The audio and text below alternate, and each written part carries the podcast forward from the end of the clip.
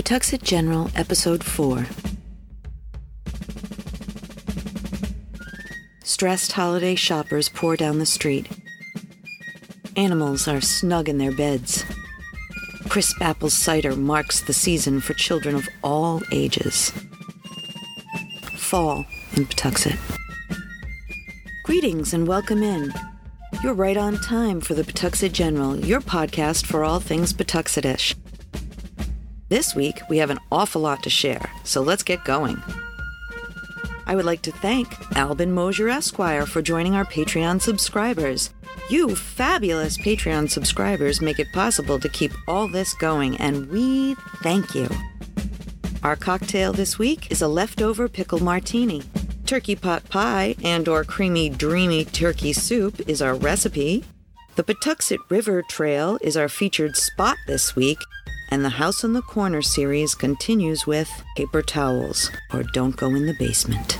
You know, podcasting isn't hard when you have the right partners. The team at Buzzsprout is passionate about helping you succeed. We switched over to Buzzsprout and they made our broadcast so much easier to get listed on every major podcast platform. Following the link in the show notes lets Buzzsprout know we sent you. Gets you a $20 Amazon gift card if you sign up for a paid plan and help support our show. Join over 100,000 podcasters already using Buzzsprout to get their message out into the world. Leftover pickle martini. Hey, you ever wonder on Friday what to do with Thanksgiving's pickle tray leftovers? Throw them out, you say? Heavens no.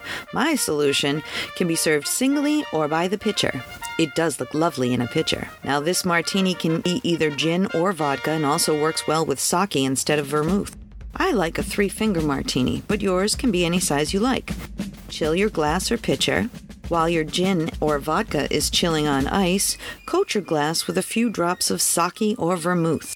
Add one half a teaspoon leftover pickle brine and the leftover pickles. Top with vodka or gin and garnish with a leftover pickle. Mmm, enjoy. Creamy, dreamy turkey. For this recipe, you'll need carrots, celery, onions, garlic, potatoes, turkey, and turkey broth, flour, salt and pepper, olive oil, Italian seasoning, and light cream. To begin, peel and cube the celery, carrots, onions, and potatoes. Then, cube your pre cooked turkey and crush the garlic. Then, saute the vegetables in the olive oil with seasonings and garlic, and a good amount of flour to make a roux. Make sure that is cooked but not too browned. Add cooked cubed turkey, and then the most important thing is to stir continuously while slowly adding the turkey stock. That way you can more easily control the consistency and won't get lumps. At this point, you could ladle this into an uncooked pie shell, cover with another vented shell, and you have turkey pot pie. But if you want a soup or have some leftover, add light cream while hot until you reach desired thinness. Top off with a little extra black pepper, and you have creamy, dreamy turkey soup. Served in a bread bowl, and comfort is achieved. Enjoy. The Pawtuxet River Trail. One of my favorite places in and about the village is the Pawtuxet River Trail. This is an easy, relaxed trail set in the middle of an urban area, but you would only know that by the traffic sounds that reverberate off the river. This sweet 2.3 mile trail is a favorite for dog walkers and a great cut through for those walking to the village.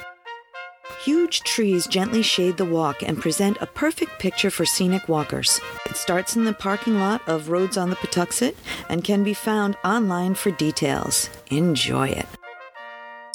I want to tell you about my friend Mike and his electromagnetic pinball museum and restoration arcade. It's an all inclusive place to relax and share anything related to modern pinball and pinball and arcade games. A group of pinball and arcade fans with an addiction to games of all kinds and Lego too. $10 gets you free play on pinball and arcade games all day. You can find them at 881 Main Street, Pawtucket, Rhode Island, or online at www.electromagneticpinballmuseum.com. And now for this week's episode of The House on the Corner Paper Towels or Don't Go in the Basement. The Stairs.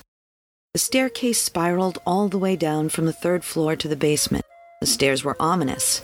I ran down them whenever I used them. My sister once said that she always felt like she had to run down to escape being crushed. They were steep, but when you started down the basement portion, there were no backs. The lights for the first room and the laundry room were at the top of the basement stairs. Now, all basements are creepy. This one felt like you were being watched all the time. The basement itself was the size of the house, so it was broken up into four rooms.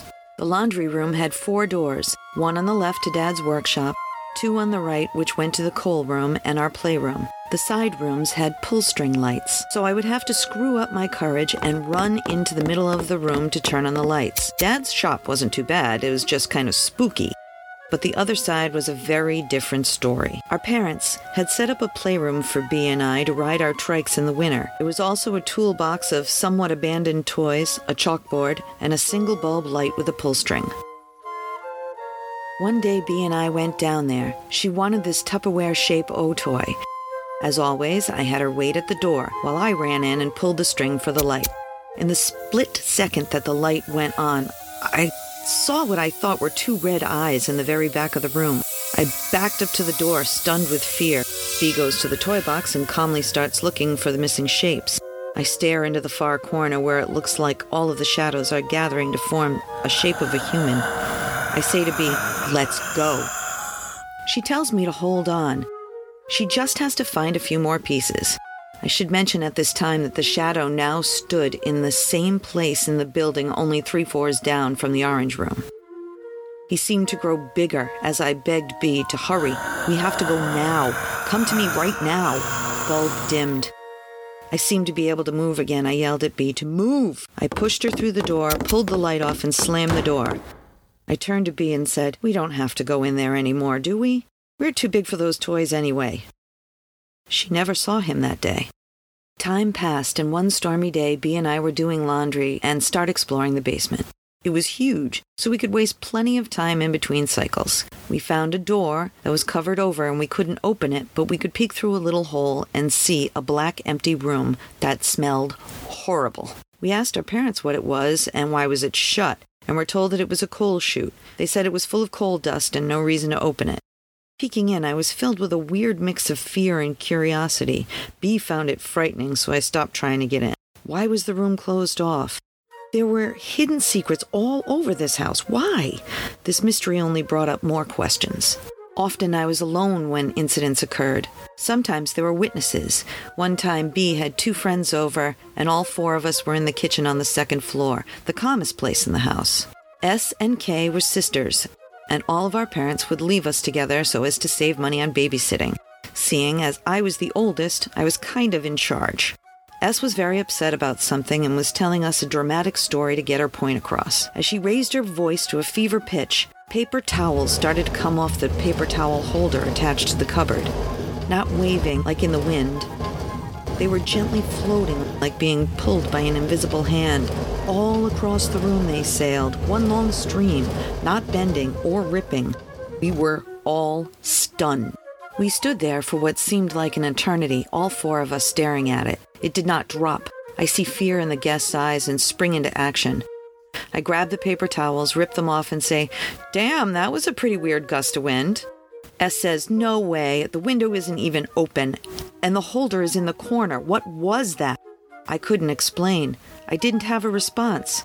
How do you say your house is haunted and not look or go crazy? So you do what is normal distract them, give logical excuses. We left that day and stayed at S&K's house, where nothing watched me sleep. Thank you for joining us here at the Pawtuxet General. If you have any questions, places in Pawtuxet that you'd like us to feature, or a local ghost story, contact us. Our email is jess at pawtuxetgeneral.com. We can't wait to hear from you, and we'll meet you here next time at the Pawtuxet General. Pre recorded in Pawtuxet.